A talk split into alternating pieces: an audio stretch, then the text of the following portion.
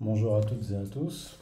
Euh, je vais faire une vidéo un petit peu euh, spéciale aujourd'hui parce que ça va être pour la première fois hein, euh, une recension, la recension, enfin plutôt le commentaire de ce livre, Comprendre l'époque, pourquoi l'égalité, essai d'Alain Soral, publié aux éditions Contre-Culture, qui est paru cette année.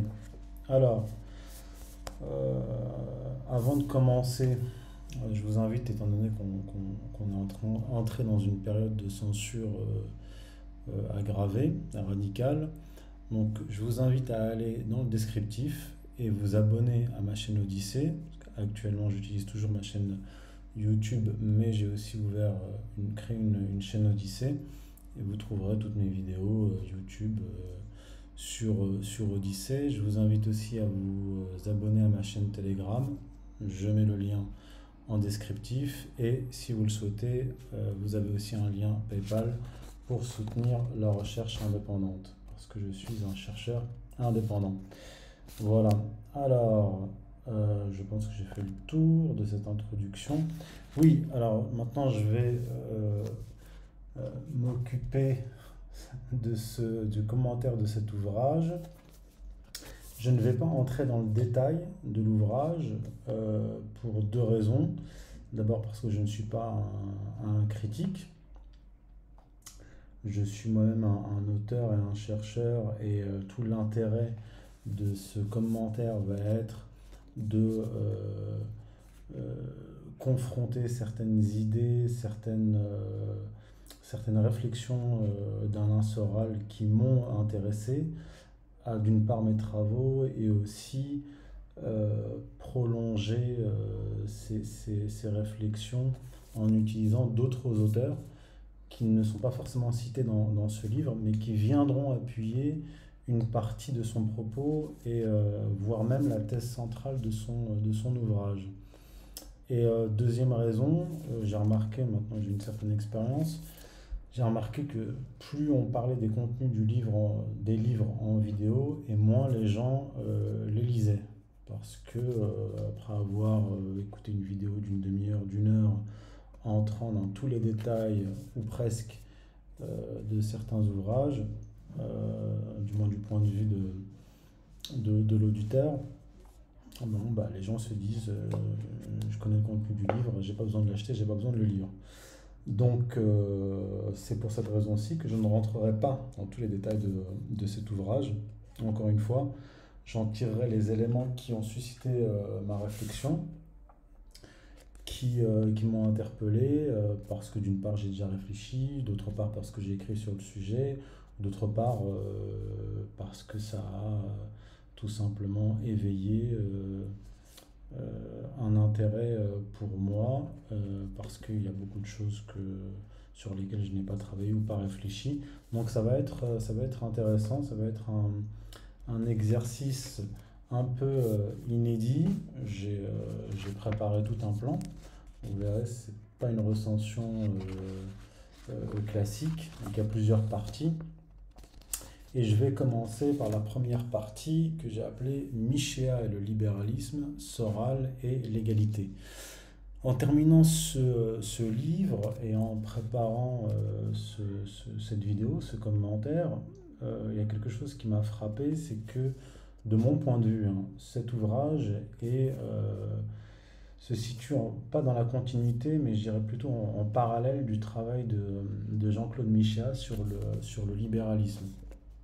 Alors euh, Jean-Claude Michel est un philosophe français qui, lui, euh, contrairement à Soral, s'est concentré sur un seul et unique euh, sujet, thème, qu'est le libéralisme, et il a écrit une dizaine d'ouvrages autour de, ce thème.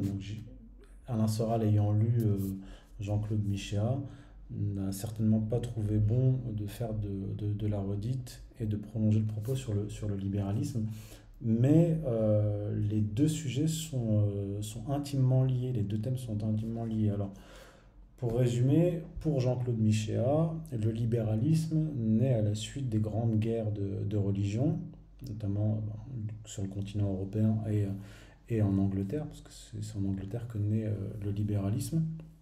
Et l'idée est simple, c'est tentons de dépasser les religions, puis ensuite les idéologies, mais également la morale pour pacifier la société, pour éviter les guerres idéologiques et religieuses, avec un, grâce à un principe simple qui est le libéralisme. Et en gros, pour résumer, le libéralisme, c'est euh, comment dire, dépasser les idées, les, religions en, mettant simplement en avant euh, l'intérêt personnel. Donc les individus composant la société étant simplement mus par euh, leur intérêt personnel bien compris, eh bien, ensemble, et séparément arriveront à fonder euh, une société idéale et harmonieuse. En définitive, euh, le, libéralisme se traduira par ce qu'appelait euh, Karl Marx la liberté du renard dans le poulailler, c'est-à-dire la liberté du plus fort, du plus riche, à écraser le plus faible. Et en bout de course, euh, l'idéologie libérale puis néolibérale accouchera de la société euh, amorale et en réalité immorale, mais également d'une société profondément inégalitaire. Et c'est là qu'on en arrive au propos d'Alain Soral. Euh, alors là, vous me direz, le titre du livre, c'est Pourquoi l'égalité? En réalité, il s'agit beaucoup d'inégalité dans, cet ouvrage. Alors Alain Sorel résume lui-même sa thèse en une phrase, en quelques mots, euh, l'inégalité au nom de l'égalité, à la page 11. Alors, euh, là, c'est là aussi qu'on voit le parallèle avec Jean-Claude Michat, c'est que euh, le libéralisme, c'est une idée belle, la liberté est une idée belle au départ, tout comme l'égalité, mais les processus historiques euh, mèneront, euh, disons, un processus historique ne sont pas automoteurs, hein, ils sont conduits par des hommes et des forces. En tout cas, ces forces motrices, ces hommes moteurs de l'histoire et de ses idées, de ses idéologies, euh, nous conduiront à des sociétés totalement contraires à ce qu'elles proposaient, à ce qu'ils proposaient au départ. Donc le libéralisme conduira, comme je l'ai dit, à la société en fait euh, darwinienne, la loi du plus fort, et la société, comme l'explique euh, Alain Soral, euh, l'égalité, l'égalitarisme plutôt, mènera une société profondément inégalitaire.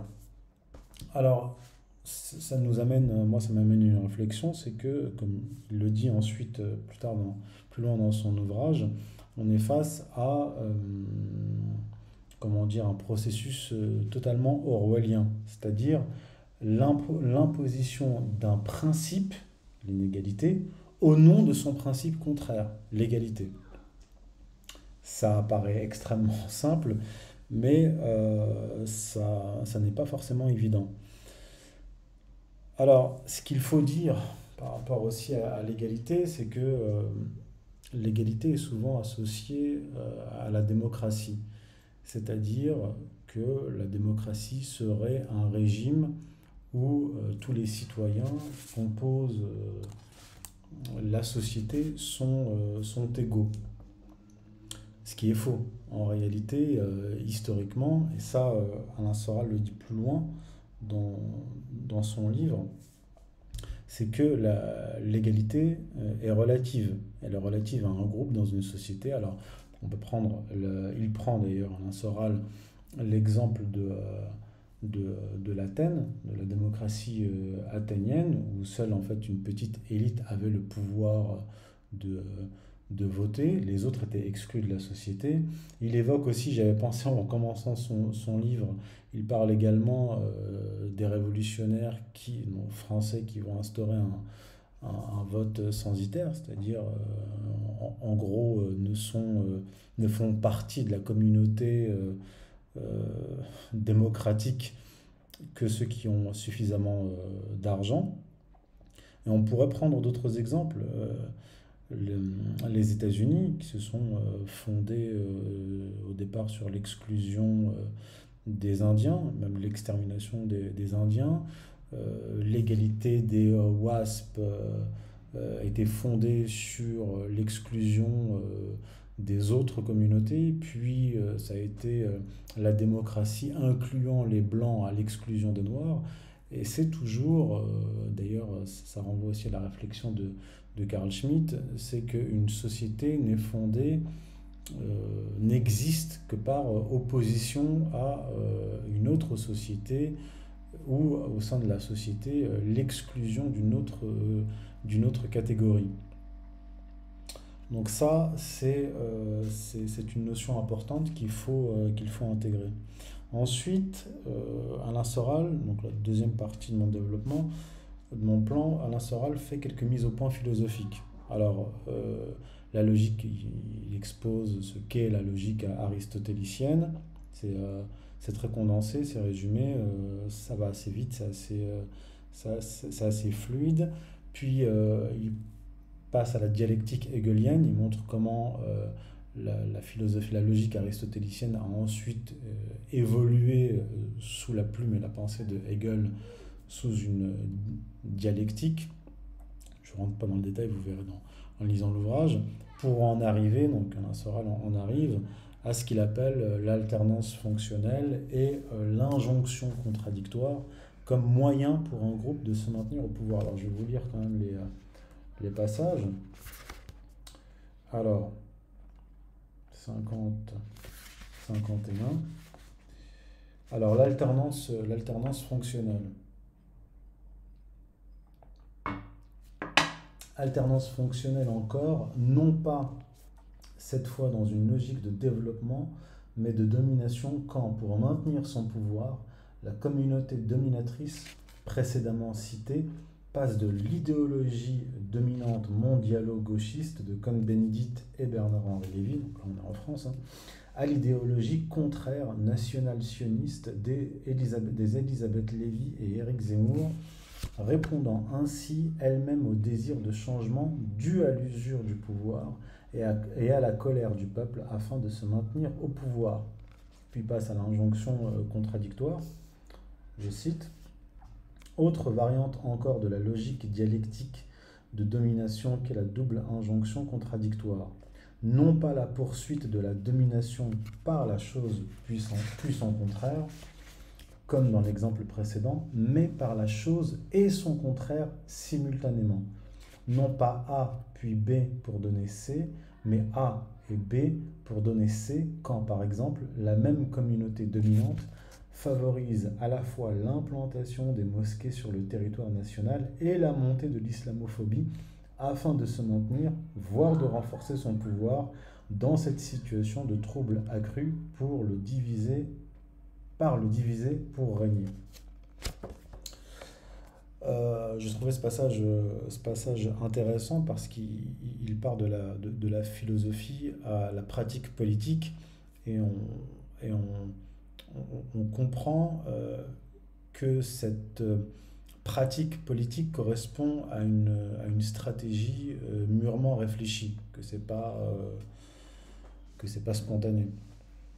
Alors ensuite, la partie suivante, c'est vrai qu'Alain Soral, il développe toute une critique euh, marxiste de la bourgeoisie, toute une partie du livre qui est consacrée à cela.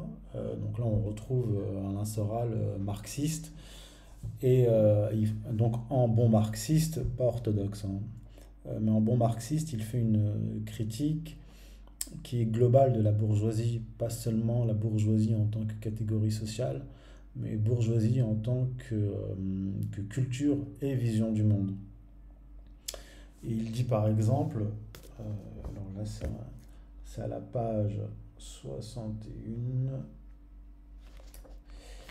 comme Lénine euh, disant du communisme, c'est les soviets plus l'électricité, on peut définir la société bourgeoise issue de la Révolution française comme l'addition du système métrique et des droits de l'homme. Alors on pourrait dire effectivement que euh, la critique marxiste elle-même de la bourgeoisie euh, est, euh, est, en partie, est en partie mathématique, puisque, comme il le fait remarquer, ce qu'oublient les libéraux, c'est que le, marxisme a été engendré par le capitalisme libéral. D'ailleurs, quand on, lit le Capital de, Marx, dans mes souvenirs, une bonne partie de sa réflexion est tirée de l'analyse des textes, même je dirais l'exégèse des textes de Ricardo ou d'Adam Smith, qui sont les, les penseurs libéraux par excellence. Donc il y a par la suite un véritable mouvement dialectique historique entre marxisme et, euh, euh, et, capitalisme libéral. Mais Marx, ce n'est pas que, que cela. Euh, d'ailleurs, il y a une citation intéressante de Karl Marx dans le livre d'Alain Soral, qui n'est pas purement matérialiste, donc il parle de la bourgeoisie, hein, Karl Marx. Donc là, je cite euh, Alain Soral qui cite Karl Marx. Euh, ce bouleversement continuel de la production, ce constant ébranlement de tout le système social, cette agitation, cette insécurité perpétuelle distingue l'époque bourgeoise de toutes les précédentes. Tout ce qui avait solidité et permanence s'en va en fumée. Tout ce qui était sacré et profane, et les hommes sont forcés, enfin d'envisager leurs conditions d'existence et leur rapport réciproque avec des yeux désabusés. Euh, alors ça, c'est une, on va y venir plus tard, mais c'est une critique qu'aurait pu faire un, penseur scolastique euh, au Moyen Âge, en réalité. Et vous allez voir pourquoi, pourquoi je vous dis ça.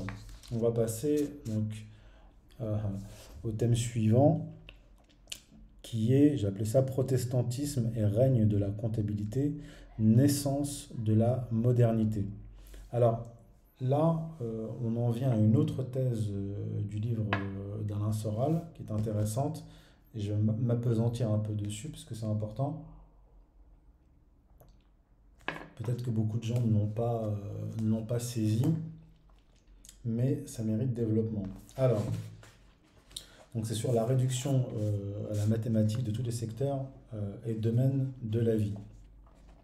Donc page 53-54, Alain Soral écrit Pour revenir à la raison, en laissant pour l'instant de côté son questionnement par la raison pratique et dialectique, nous devons maintenant comprendre que la domination des mathématiques en tant que processus abstrait de la raison c'est la progressive domination des mathématiques dans tous les secteurs et domaines de la vie, du plus abstrait au plus concret.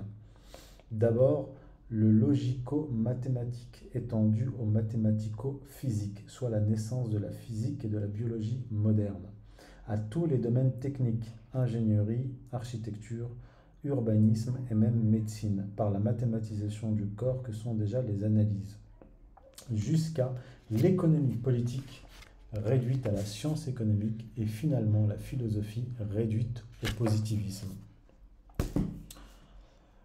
Euh, puis euh, plus loin, euh, il parle de l'expansion du commerce de l'argent généré par ce retour partiel au judaïsme qu'est le protestantisme, entraînant à son tour la généralisation de la comptabilité, soit cette vision du monde régie désormais par la froideur des nombres. Donc là, fin de citation.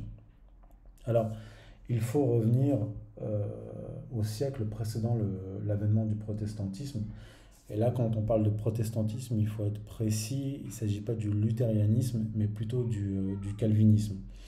Au XVe siècle, il y a eu des transformations économiques euh, majeures en Europe. Ça a été le développement du grand commerce et des, des grandes banques, notamment des grandes compagnies, des grandes banques allemandes, allemandes du Sud, vénitienne, etc. Et qui a euh, profondément transformé la société. Alors il y a eu des phases successives à la transformation euh, de la société, parce que euh, au XIIe siècle déjà, vous aviez les débuts d'une certaine industrie, XIIe, XIIIe, XIVe siècle, ce qui a donné naissance à, la, à la scolastique. Je, je, laisse ça pour plus tard, je, vais y revenir dans quelques, dans quelques instants. Donc cette, cette transformation radicale de la société au XVe siècle va donner naissance euh, au calvinisme, à Calvin, ce penseur euh, protestant dans la suite de Luther, donc qui vit au, XVIe siècle, et qui va euh, donc qui va être issu de ce mouvement, sa réflexion va être issue de ce mouvement, puisqu'il va être le penseur de la bourgeoisie. Donc il accompagne le mouvement euh, économique, euh, social. Il devient une sorte de guide de la bourgeoisie, de général de la bourgeoisie, euh, à qui il va donner une sorte, de, de, code de conduite, de morale et même en fait de, religion, qui revient en partie à l'Ancien Testament, puisque Calvin considère, par exemple, le catholicisme comme dégénéré, le judaïsme quand même beaucoup moins dégénéré que le catholicisme, et il considère les juifs comme supérieurs aux, catholiques. Calvin et euh, va euh, plutôt revenir à l'Ancien Testament plutôt qu'au Nouveau Testament. Donc là, avec Calvin, on peut parler euh, d'un christianisme totalement judaïsé, mais qu'il faut contextualiser parce que au lieu de, s'opposer à, au mouvement économique et aussi à l'explosion de, de l'usure et du système bancaire, il va plutôt euh, l'accompagner, l'encadrer et puis édicter un certain nombre, certain nombre de règles morales, notamment concernant l'usure, la réglementation de, de, de l'usure. Et Calvin est donc une sorte de prophète de la bourgeoisie, disons, pour, faire, euh, pour résumer. Et, Calvin, par rapport à la scolastique qui, euh, qui l'a précédé, alors la scolastique, c'est pas seulement, euh, pas seulement de, la, de, la, théologie fusionnée à, à la, philosophie, à la philosophie grecque. La scolastique, c'est aussi et surtout une actualisation de la pensée chrétienne euh, pour faire face aux défis de, euh, de l'époque, aux transformations économiques et sociales, et y faire face. Et de ce point de vue-là, Calvin, euh, le calvinisme est l'antithèse de la scolastique chrétienne. Je ne dis pas catholique, parce qu'à ce moment-là, le terme de catholique n'est pas encore apparu, mais disons le, le christianisme romain traditionnel qui va développer toute, une, toute une réflexion pour essayer de maîtriser cette transformation économique, l'essor du commerce et l'essor euh, du système bancaire en fait. Euh, donc, effectivement, je viens de le dire, euh, pour résumer, la scolastique va tenter de soumettre l'économie aux valeurs chrétiennes et Calvin, lui, soumettra le christianisme aux valeurs bourgeoises.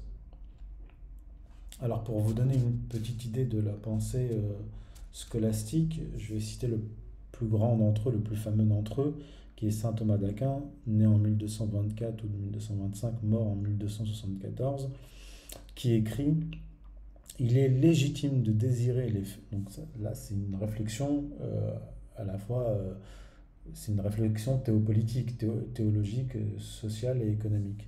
Il est légitime, dit saint Thomas d'Aquin, de désirer les félicités temporelles à condition de leur donner non pas la première place, comme si nous placions notre repos en elles, mais de les regarder comme des supports de la sainteté, dans la mesure où elles soutiennent notre vie corporelle et servent de moyen à des actes vertueux. Fin de citation. Alors là, c'est saint Thomas d'Aquin dans la Summa Theologia. Et un autre, euh, un autre penseur, la dominicain, un chrétien dominicain qui s'appelle Saint Antonin, donc Saint Antonin de Florence, 1389-1459. Donc là, lui, il vit euh, quasiment euh, deux siècles après, après Saint Thomas d'Aquin, et il écrit Les richesses existent pour l'homme et non l'homme pour les richesses. En fait, il fait une, il, il applique à, disons, euh, à, l'économie euh, une, phrase, un verset qui est dans l'évangile de, de Saint Marc, euh, donc le Christ qui dit c'est le Shabbat qui a été fait pour l'homme et non pas l'homme pour le Shabbat, de sorte que le Fils de l'homme est le Seigneur du Shabbat.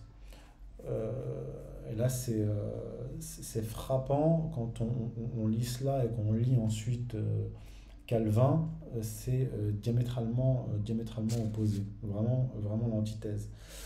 Et alors, pour revenir à la thèse d'Alain Sorol, la, disons la mathématisation de tous les domaines de, de, la société, il y a un auteur donc du XXe siècle, Richard Henry Tawney, que, que je ne pense pas qu'Alain Soral le, le, connaisse, parce que sinon il l'aurait cité. je précise que dans son ouvrage, il, il, mentionne toutes ces références, hein, il donne les noms de, des auteurs auxquels, euh, auxquels, il se, auxquels se réfère. Et je pense que ce, je, je, vais vous citer un passage de ce livre, donc de Richard Henry Tawney, qui est un historien de l'économie, donc qui a écrit cet ouvrage majeur, euh, peu connu en France, qui s'appelle La religion et l'essor du capitalisme, qui a été écrit, donc c'est un, un, Britannique, hein, je crois professeur à Oxford, qui a été écrit publié en 1926 et l'édition que j'ai, c'est une édition française de 1952. Euh, alors, il euh, alors, il n'a pas écrit une thèse sur la mathématisation euh, de, la vie, de la vie sociale. il ne le développe pas comme le développe un peu plus Alain Soral dans son ouvrage, mais, mais on retrouve déjà cette idée. je vais vous citer le passage. Où en fait euh, euh, Richard Henry Tawney euh, montre dans son ouvrage hein, comment est-ce que le, monde européen est passé du Moyen Âge à la Renaissance, de la scolastique à un économisme. Quand je dis économisme, c'est vraiment une réduction matérialiste de, la pensée humaine par l'avènement du, du, protestantisme, mais aussi, pas, aussi surtout par les transformations euh, économiques et sociales, parce que même avant le protestantisme, il y a eu des, euh, des penseurs euh, chrétiens, hein, des, des, théologiens, qui ont été des, précurseurs de, de, la réforme protestante, ce qu'on appelle la, l'après-réforme, et qui ont été tentés par une sorte de mouvement de bascule intellectuelle accompagnant, accompagnant les, euh, ces transformations euh, économiques et sociales. Donc je vais vous lire euh, un passage de cet ouvrage, cet ouvrage important, et je pense que ça va intéresser Alain Soral. alors c'est à la page 19. Écoutez très attentivement ce qu'il ce qu'il dit. Donc là, il parle du, passage du monde médiéval à la Renaissance, du monde de la scolastique à, à l'économisme en fait. Donc euh, jusqu'au jusqu'au XVIIIe siècle. Le terrain qui est abandonné par le moraliste chrétien, façon saint Thomas d'Aquin, est rapidement occupé par des théoriciens d'un autre genre. Ce n'est pas qu'il n'y ait pas eu au cours des deux siècles qui suivront des tentatives pour réaffirmer, non sans concession à des circonstances modifiées, la conception que les chrétiens sont soumis à la loi morale dans leurs transactions économiques, mais l'avenir n'est pas avec ces efforts dépassés, les efforts de, de la scolastique. Il est avec la nouvelle science de l'arithmétique politique qui affirme, d'abord avec hésitation, puis avec confiance, qu'aucune règle morale n'existe au-delà de la lettre et de la loi. Ce dont je vous parlais tout à l'heure, c'est vraiment le libéralisme. Influencé dans sa méthode par le progrès concomitant des mathématiques et de la physique, elle manie les phénomènes économiques non en casuiste, préoccupés de distinguer le bien et le mal, mais en scientifique, appliquant une nouvelle méthode de calcul des forces économiques impersonnelles. Sa méthode, son caractère et ses hypothèses sont acceptés par tous les gens instruits, y compris le clergé, même si ses conclusions particulières continuent pour longtemps à être discutées, son représentant anglais le plus remarquable avant Adam Smith fut le docteur Tucker, doyen de Gloucester. C'est Josiah Tucker. Alors quand on fait quelques recherches sur Josiah, euh, Tucker. Donc il est né en 1713, mort en 1799.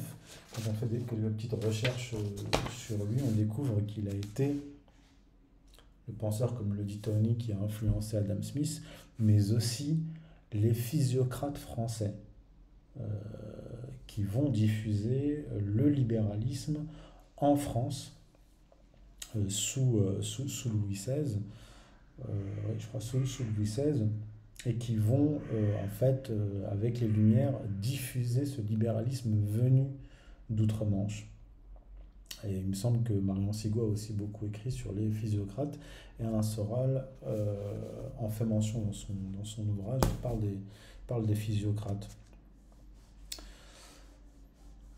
Alors ça, oui, ça c'était vraiment euh, une partie euh, importante. Alors si ça vous intéresse de le lire, je ne sais pas si on peut encore le trouver, je ne sais pas s'il y a de nouvelles éditions de cet ouvrage mais euh, je pense que ça intéressera euh, Alain Soral.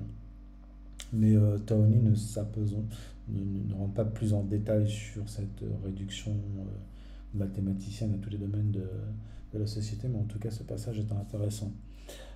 Ensuite vient donc le après cette période, là on est au XVIIIe siècle, donc Adam Smith, Josiah Tucker, les physiocrates, les Lumières, au XIXe siècle, là, euh, Alain Soral nous parle du positivisme d'Auguste Comte. Et en fait, euh, Auguste Comte est véritablement l'héritier de cette pensée euh, libérale, mathématicienne, venue d'Angleterre. Alors, le positivisme d'Auguste Comte, donc 1798-1857, dans la lignée de la philosophie des Lumières. Un positivisme, écrit Alain Soral, qui constitue une réduction du métaphysique à la physique qui marque une rupture radicale d'avec la pensée classique et duale jusque-là préservée d'Aristote à Kant. là, c'est ce qu'écrit Alain Soral à la page 78 de son euh, livre. Alors, il, parle d'Aristote à Kant. C'est vrai que je vous ai retrouvé un, ouvrage là de Kant. Euh, quand on, lit Kant, on se rend compte effectivement que ce n'est pas un, ce n'est pas un auteur euh, matérialiste façon Auguste Comte ou, euh, ou libéral façon, façon Adam Smith. Il fait partie de ces penseurs de l'époque moderne. Alors, Emmanuel Kant, c'est c'est la deuxième moitié du XVIIIe siècle.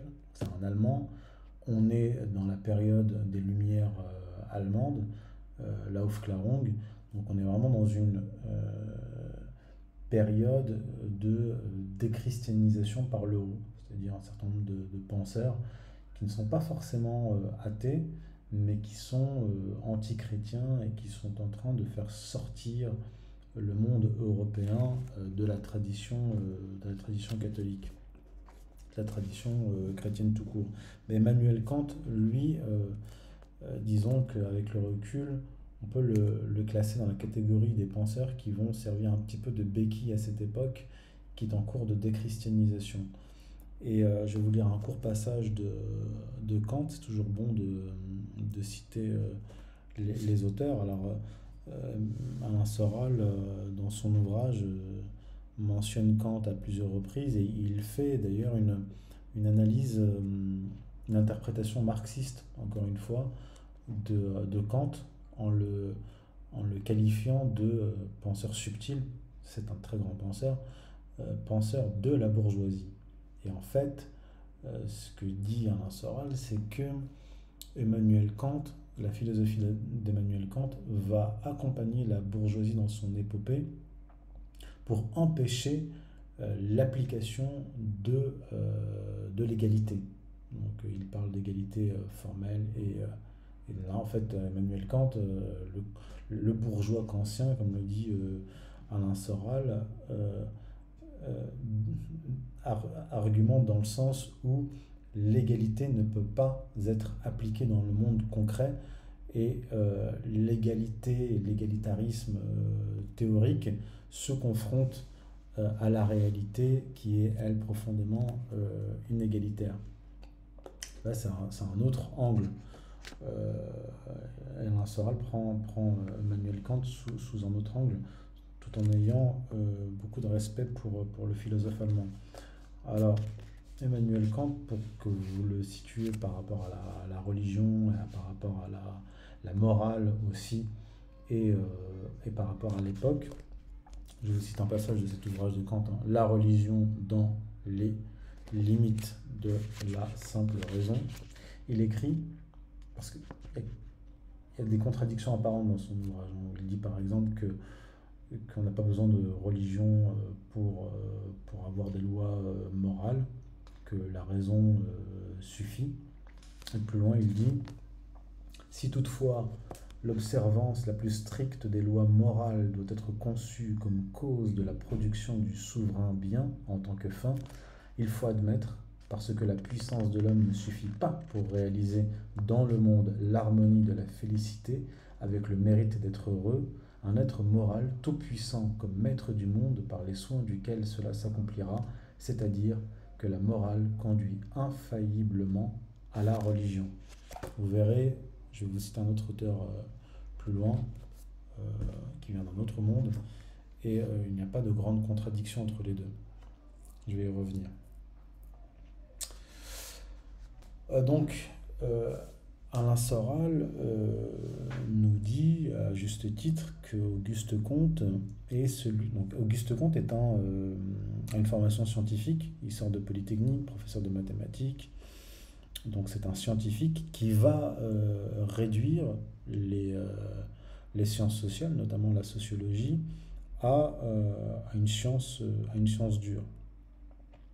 Il va c'est ce que dit Alain Soral, je cite à nouveau, une réduction du métaphysique à la physique qui marque une rupture radicale avec la pensée euh, classique et, euh, et duale. Et Auguste Comte, lui, effectivement, va réduire par exemple euh, la sociologie à une physique, à une physique sociale. Alors que, là j'en viens à l'autre auteur, alors que le père de la sociologie était un religieux, le père de la sociologie, qui est Ibn Khaldun, que je vais vous citer tout de suite.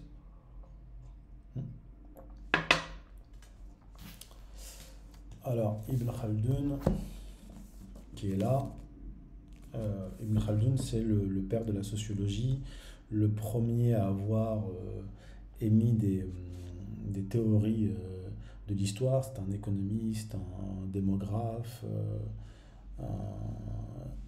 un des auteurs les plus, euh, les plus puissants que, que, que je n'ai jamais lu. Véritablement un, génie absolu. Et euh, je vais vous citer un passage euh, de, de, ce livre. Donc c'est Al-Muqaddima, les prolégomènes, discours sur l'histoire universelle.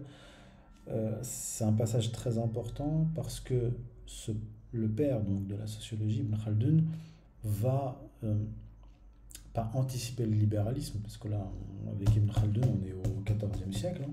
Ce livre a paru en 1377, mais euh, il va nous permettre de comprendre en quoi le libéralisme était un échec annoncé.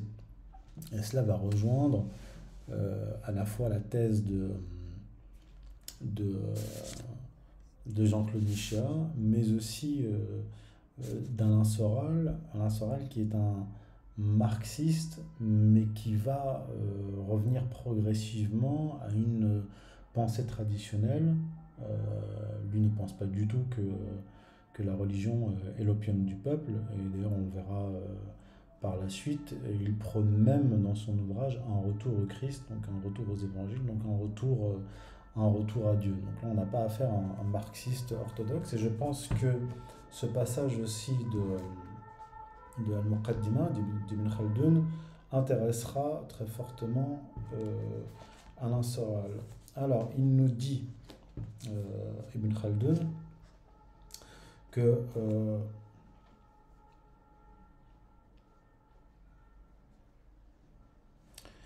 alors, l'homme, le besoin des hommes de vivre en société, donc il s'agit en effet du besoin des hommes de vivre en société de leur incapacité à mener une existence individuelle. Or, la conséquence inéluctable de la vie sociale, c'est le désaccord dû à la pression de leurs intérêts opposés. Alors que le libéralisme nous dit que euh, si chacun suit son propre intérêt, eh bien, euh, la société sera harmonieuse. Alors qu'Ibn Khaldun nous dit, non, à un moment donné, il y a des intérêts qui sont opposés. Les individus et les groupes au sein d'une société ont des intérêts opposés. Par conséquent, ils vont inévitablement entrer en confrontation. Tant qu'il n'y a pas de modérateur pour les contenir, ces discordances engendrent des conflits qui, à leur tour, peuvent conduire à la disparition de l'espèce humaine. Or, la conservation de l'espèce est un des principaux objectifs de la loi religieuse, qu'on appelle en arabe maqasid al-sharia, qui signifie les finalités de la loi de la, on appelle de la loi de la loi religieuse. C'est la conservation, la conservation de, de l'homme. Donc on peut trouver effectivement des, liens de parenté entre ces différents auteurs qui viennent de, de mondes et d'époques euh, différentes. Hein. Emmanuel Kant, c'est le XVIIIe siècle, Ibn Khaldun, c'est le, c'est le, c'est le 14e siècle. Donc, j'invite euh, notamment Jean-Claude Michel à lire, à lire ce penseur parce que euh, si on l'avait suivi, euh, si on l'avait écouté, euh, on se serait épargné bien des désagréments causés par le libéralisme. Et donc, pour revenir, alors je vais utiliser encore un autre auteur qui, qui viendra valider les propos d'Alain Soral par rapport au positivisme, cet auteur euh, Gustave Lebon. Euh, Gustave Lebon, Psychologie des foules, paru en 1895. Et Gustave Lebon nous dit que quoi que l'homme quoi que l'homme fasse, il reste religieux. Il, a des réflexes religieux. Euh, ce qu'il adore change de forme, mais euh, c'est, la, la, structure religieuse se, se, se, maintient, y compris dans les sociétés euh, laïcisées. Et en cela, en cela, il est un penseur qui précède Carl Schmitt, qui, qui lui aussi parle de, de, de, ces idées qui ont été, de ces idées religieuses qui ont été euh, laïcisées. Donc, euh, alors Alain Soral nous parle de, de d'Auguste Comte, du positivisme, c'est-à-dire euh, la réduction euh, de toute la pensée, euh, de toutes les sciences à la pure mathématique. Et Gustave Le Bon, lui, qualifie carrément euh, les positivistes euh, de secte. Alors je vais vous citer euh, Gustave Lebon, page 41. Vous allez voir, ça vaut le détour. Aussi, est-ce une bien inutile banalité de répéter qu'il faut une religion aux foules? Les croyances politiques, divines et sociales ne s'établissent chez elle qu'à la condition de revêtir toujours la forme religieuse qui les met à l'abri de la discussion. L'athéisme, s'il était possible de le faire accepter aux foules, aurait toute l'ardeur intolérante d'un sentiment religieux et, dans ses formes extérieures, deviendrait rapidement inculte. L'évolution de la petite secte positiviste nous en fournit une preuve curieuse. Elle ressemble à ce nihiliste dont le profond Dostoïevski nous rapporte l'histoire. Éclairé un jour par les lumières de la raison, il brisa les images des divinités et des saints qui ornaient l'autel de sa petite chapelle, éteignit, les cierges et sans perdre un instant, remplaça les images détruites par les ouvrages de quelques philosophes athées, puis ralluma pieusement les cierges. L'objet de ses croyances religieuses s'était transformé, mais ces sentiments religieux, peut-on dire vraiment qu'ils avaient changé?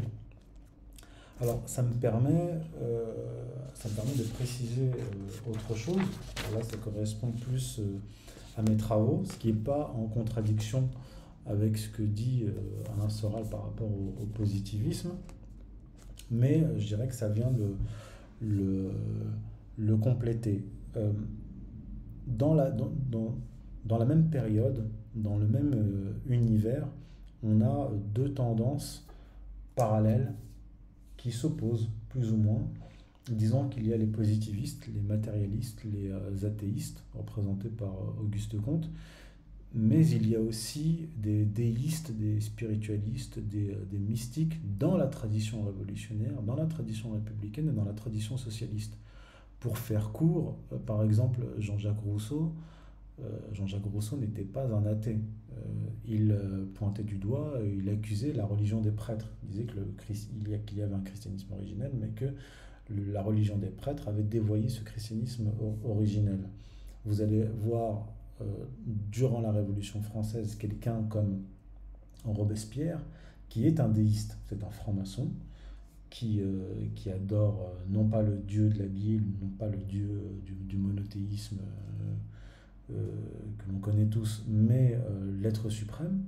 Il est déiste, franc-maçon déiste, pas euh, athée. D'ailleurs, il va transformer un certain nombre d'églises, lui et, les siens, un certain nombre d'églises en France et de cathédrales, y compris, compris Notre-Dame, en temple de la, raison. Non, en temple de, l'être suprême. Il va établir un culte de l'être suprême. Ensuite, ça va être le temple de la raison. Donc là, ça correspond plus justement à cette tradition qui, qui va émerger plus tard avec le, le, positivisme. On voit déjà cette euh, ambivalence. Et au, cours du 19e siècle, on a des euh, socialistes républicains qui, eux, sont euh, aussi des, des, déistes, voire même des néo-chrétiens. Alors, je ne vais pas rentrer dans le détail ici, j'ai déjà traité ça, de ça par ailleurs. Et euh, vous allez avoir euh, notamment des gens comme euh, Edgar Quinet, des, penseurs républicains qui vont fonder, qui vont être à l'origine de la Troisième République, Edgar Quinet, Georges Roux, qui sont des mystiques, qui sont même des, messianistes. Et Georges Roux va par exemple pointer du doigt, accuser les positivistes en disant que le positivisme est sec et que euh, jamais euh, ce positivisme euh, ne permettra de faire société, puisqu'à l'époque, ils recherchaient une religion pour établir, construire leur, leur, régime, régime républicain qui, qui bégayait. Et suite à Edgar Quinet, Georges George Roux, vous allez avoir quelqu'un, de leurs leur disciples, Ferdinand Buisson, et même chez Jean Jaurès, vous allez avoir une, une certaine voir se développer une certaine, euh, il sera porteur d'une certaine mystique socialiste. Donc en fait, vous avez euh, un double mouvement, un qui est euh, athéiste, matérialiste, scientiste, et un autre mouvement qui est déiste, spiritualiste, néo-chrétien, mystique, qui va travailler à élaborer une religion pour la, pour, pour la République. Donc ce sont deux mouvements, deux mouvements parallèles. Ensuite, euh, donc on va passer à la suite euh, que j'ai appelée, donc là toujours on est sur comprendre l'époque, euh, de l'égalitarisme social, c'est ce qu'explique Alain Soral, de l'égalitarisme social à l'égalitarisme sociétal, aboutissant à l'inégalité sociale. Je vais vous lire un passage. Donc déjà en résumé, Alain Soral en vient à l'époque contemporaine et même euh, très proche, hein. les années 80, les années Mitterrand, 1983, euh, le tournant de la rigueur. Et donc, il explique, euh, il écrit que donc, le régime républicain, socialiste, va passer de l'égalitarisme social à l'égalitarisme sociétal.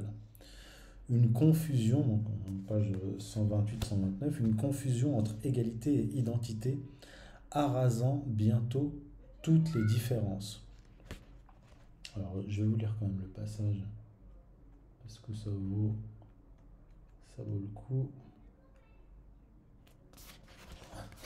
Alors, égalitarisme abstrait. Un égalitarisme de substitution beaucoup moins coûteux sur le plan de la répartition capital-travail que l'égalité sociale, mais qui va bientôt culminer sous le poids de la malhonnêteté des politiques et de la bêtise des médias largement soumis au jeunisme, au féminisme, à l'égalitarisme abstrait. une vision délirante du monde qui, pour avoir rompu avec un processus historique fondé sur la raison et perdu le sens social de son origine, va tourner à l'impératif catégorique au principe absolu. Une confusion entre égalité et identité arrasant bientôt toutes les différences, à, à commencer par la différence chromosomique des sexes X et Y, au fondement de l'humanité pour sombrer dans l'égalitarisme fou. Un monde où désormais tout doit être égal indépendamment de toute pensée, quel que soit le sujet, humain, animaux, végétaux, pour accoucher de l'animalisme du véganisme. Malgré les efforts tardifs de la féministe Elisabeth Badinter, les délires de la théorie du genre et du LGBTisme, LGBTisme avec en apothéose le LGBTQQIAAP.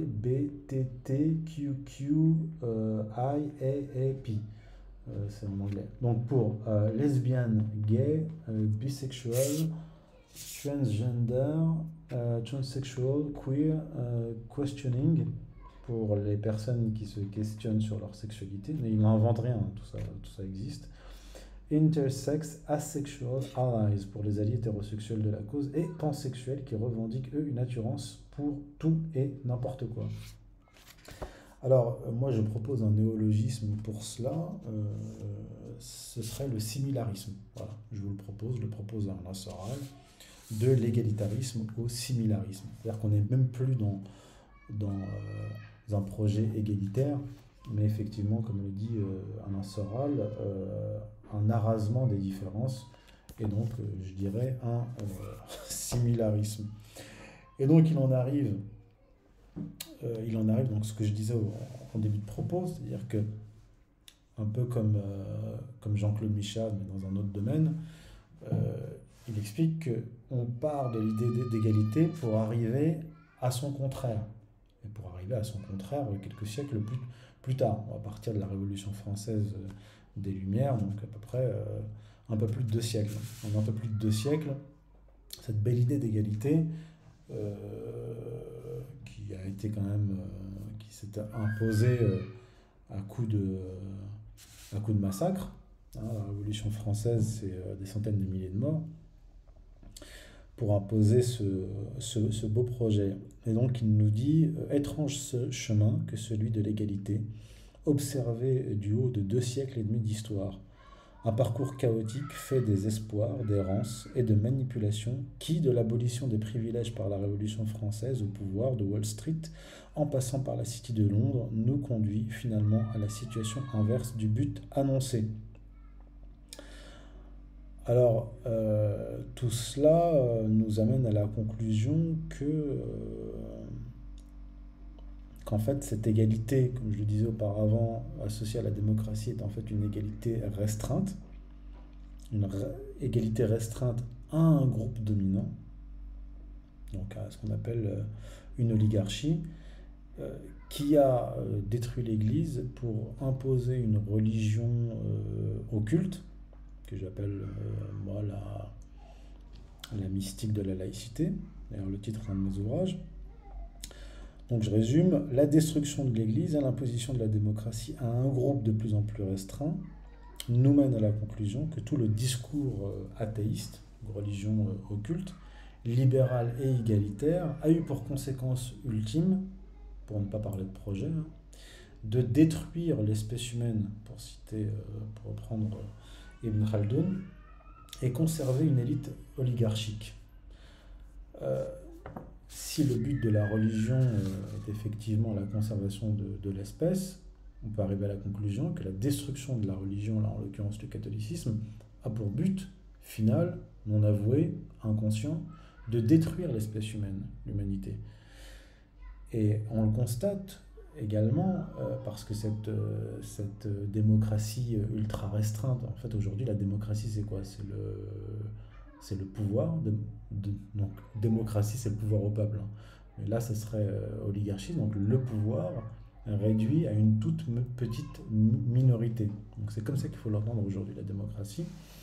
Mais qui, elle, donc cette élite, cette hyperclasse mondiale qui prône justement cet égalitarisme abstrait menant jusqu'à ce que j'appelle le similarisme, se maintient, maintient sa position de classe, mais également une tradition religieuse stricte et une éducation classique qui leur permet, eux, de traverser euh, les siècles. Ce sont les grandes dynasties. On les connaît, hein, euh, il y en a qui sont très connus, mais euh, les Rothschild, etc. Mais vous prenez la, famille royale britannique, vous prenez les, toutes les grandes familles régnantes de façon ouverte ou, de, ou, ou, occulte, qui, elles, se maintiennent dans leur tradition religieuse, Pensez à un Jacques Attali hein, qui prône, qui prône euh, tout cela, c'est-à-dire égalitarisme, similarisme, destruction des nations, etc., mais qui lui euh, se maintient dans sa communauté, euh, qui porte la kippa, qui est religieux, qui, qui étudie le Talmud avec un, un maître, avec un, avec, un, avec un rabbin, donc qui ont une éducation classique, donc qui prônent pour les autres ce qu'ils n'appliquent pas à eux-mêmes. Donc en définitive, tout ce processus historique aura mené à cela, c'est-à-dire une destruction de, de, de l'espèce humaine par la destruction de la religion, dont un des objectifs, pas seulement l'islam, hein, même le catholicisme et les autres grandes religions, est le maintien et la préservation de, de, de l'espèce humaine. Donc tout ce mensonge décrit euh, par Alain Soral sur l'égalité euh, et, la, liberté, c'est plutôt... Euh, le travail de, de, Micha, aura eu pour conséquence la destruction de la liberté et l'exacerbation de l'inégalité. Parce que même si on, si on se penche sur, sur l'économie, euh, et qu'on voit le fonctionnement de l'économie actuelle euh, en Europe et aux États-Unis, donc dans le monde occidental, en réalité, ce n'est pas une économie qui est libérale. C'est une c'est un système euh, composé de multinationales et de grandes banques qui ont investi les organes des appareils d'État aux États-Unis et en Europe et qui utilisent l'État pour instaurer leur, leur, euh, leur monopole. Donc c'est une destruction du tissu euh, économique par une tricherie qui consiste à contrôler l'appareil d'État et empêcher justement la, euh, la libre concurrence. Donc, sur le plan des mœurs, sur le plan civilisationnel, sur le plan économique, sur le plan euh, social, euh, ces, ces, idéologies, y compris l'égalitarisme, ont eu des conséquences, ont des conséquences aujourd'hui désastreuses. Et le livre d'Alain Soral se termine, se termine sur la, ce que nous vivons actuellement, le Great Reset, qui est euh, un grand dévoilement, l'Apocalypse, un grand dévoilement euh, de, ce, de ce pouvoir et de sa politique et de sa finalité. C'est-à-dire que la, démocratie euh, était un mensonge, une, superstition qui, qui s'est effondrée, le libéralisme aussi, l'égalité aussi, et, et, nous en sommes, et nous avons été, nous les modernes, disons, la population moderne, démunis, on nous a désarmés intellectuellement, spirituellement, pour finir par nous, euh, par nous tuer. Ce qui nous amène à, euh, disons, la conclusion, j'appellerai donc, euh, toujours basé sur le livre de Soral, Retour au Christ avant le retour du Christ. il y a un passage, donc je, je, vais vous le lire, 151, 152.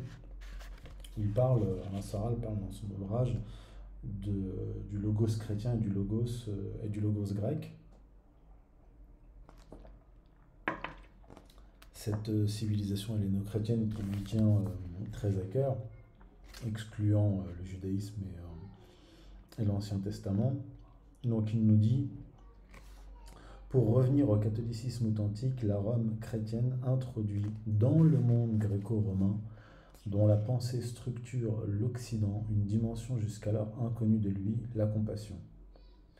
Une synthèse entre héritage grec et apport chrétien, raison et amour, Aristote et le Christ, opérée notoirement par saint Thomas d'Aquin, sa scolastique permettant de concilier, pour le plus grand bien de l'humanité, mathématiques appliquées et amour du prochain. Synthèse thomiste, puis néo-thomiste, qui fait du Christ le logos incarné et dans cette acception chrétienne de l'histoire, de l'amour, la raison ultime. Le souci du prochain, à aimer comme soi-même, étant cette force du bien qui préserve l'homme mu par la raison seule de la chute dans l'inhumanité technocratique et plus encore dans la domination perverse du, satanisme kabbaliste. Alors, il ne rentre pas dans les détails de ce qu'est le, le kabbalisme. Si vous voulez en savoir plus, j'ai écrit des livres là-dessus. Vous saurez de quoi il, de quoi il retourne. Euh, alors, pour, euh, pour, euh, pour conclure, je dirais que la synthèse entre religion et philosophie grecque n'est pas exclusivement thomiste, puisque puisque dans le monde musulman, nous avons aussi cette tradition et euh, je vais vous en donner la preuve pour conclure et pour euh, dire que effectivement on doit revenir, là ça concerne euh, la religion chrétienne et la religion musulmane, on doit revenir à la, à la religion vraie, la théologie saine, disons, non dévoyée, et euh, à la raison, al-haqq en, arabe. Et, euh, et pour finir, je vous citerai euh, Averroès, Ibn Rushd, qui a vécu un siècle avant saint Thomas d'Aquin, qui a été lu par saint Thomas d'Aquin. Peut-être que saint Thomas d'Aquin a lu des traductions, traductions latines qui n'étaient pas forcément fidèles à, à la pensée d'Ibn Rushd, parce que Averroès il y a deux Averroès, il y a le vrai et il y a euh, l'Averroès euh, latin qui a été, euh, comment dire, mal traduit et, qu'on a, fait, qu'on a fait mentir. Bref, c'est un autre, un autre sujet. Et, et Ibn Rushd, lui, nous le dit clairement, il n'y a pas d'opposition entre la raison et la révélation.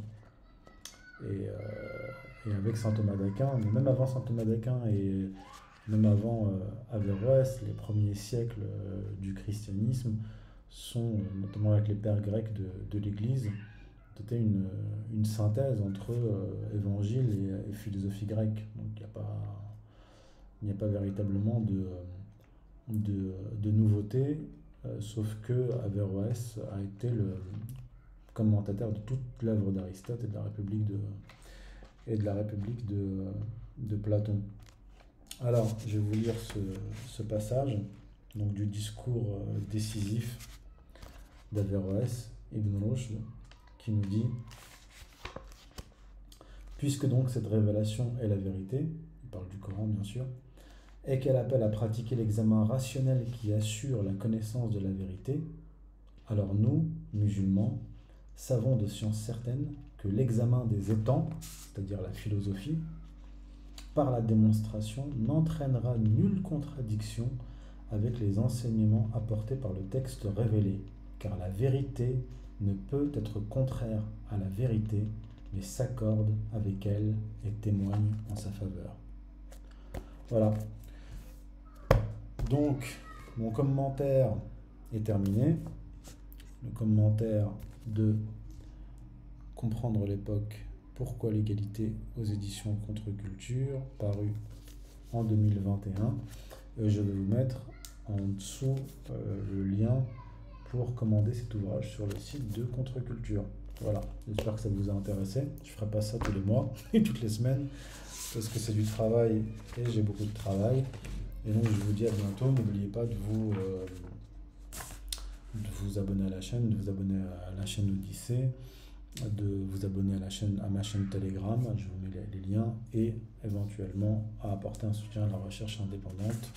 Vous avez le lien PayPal en descriptif et je vous dis à bientôt.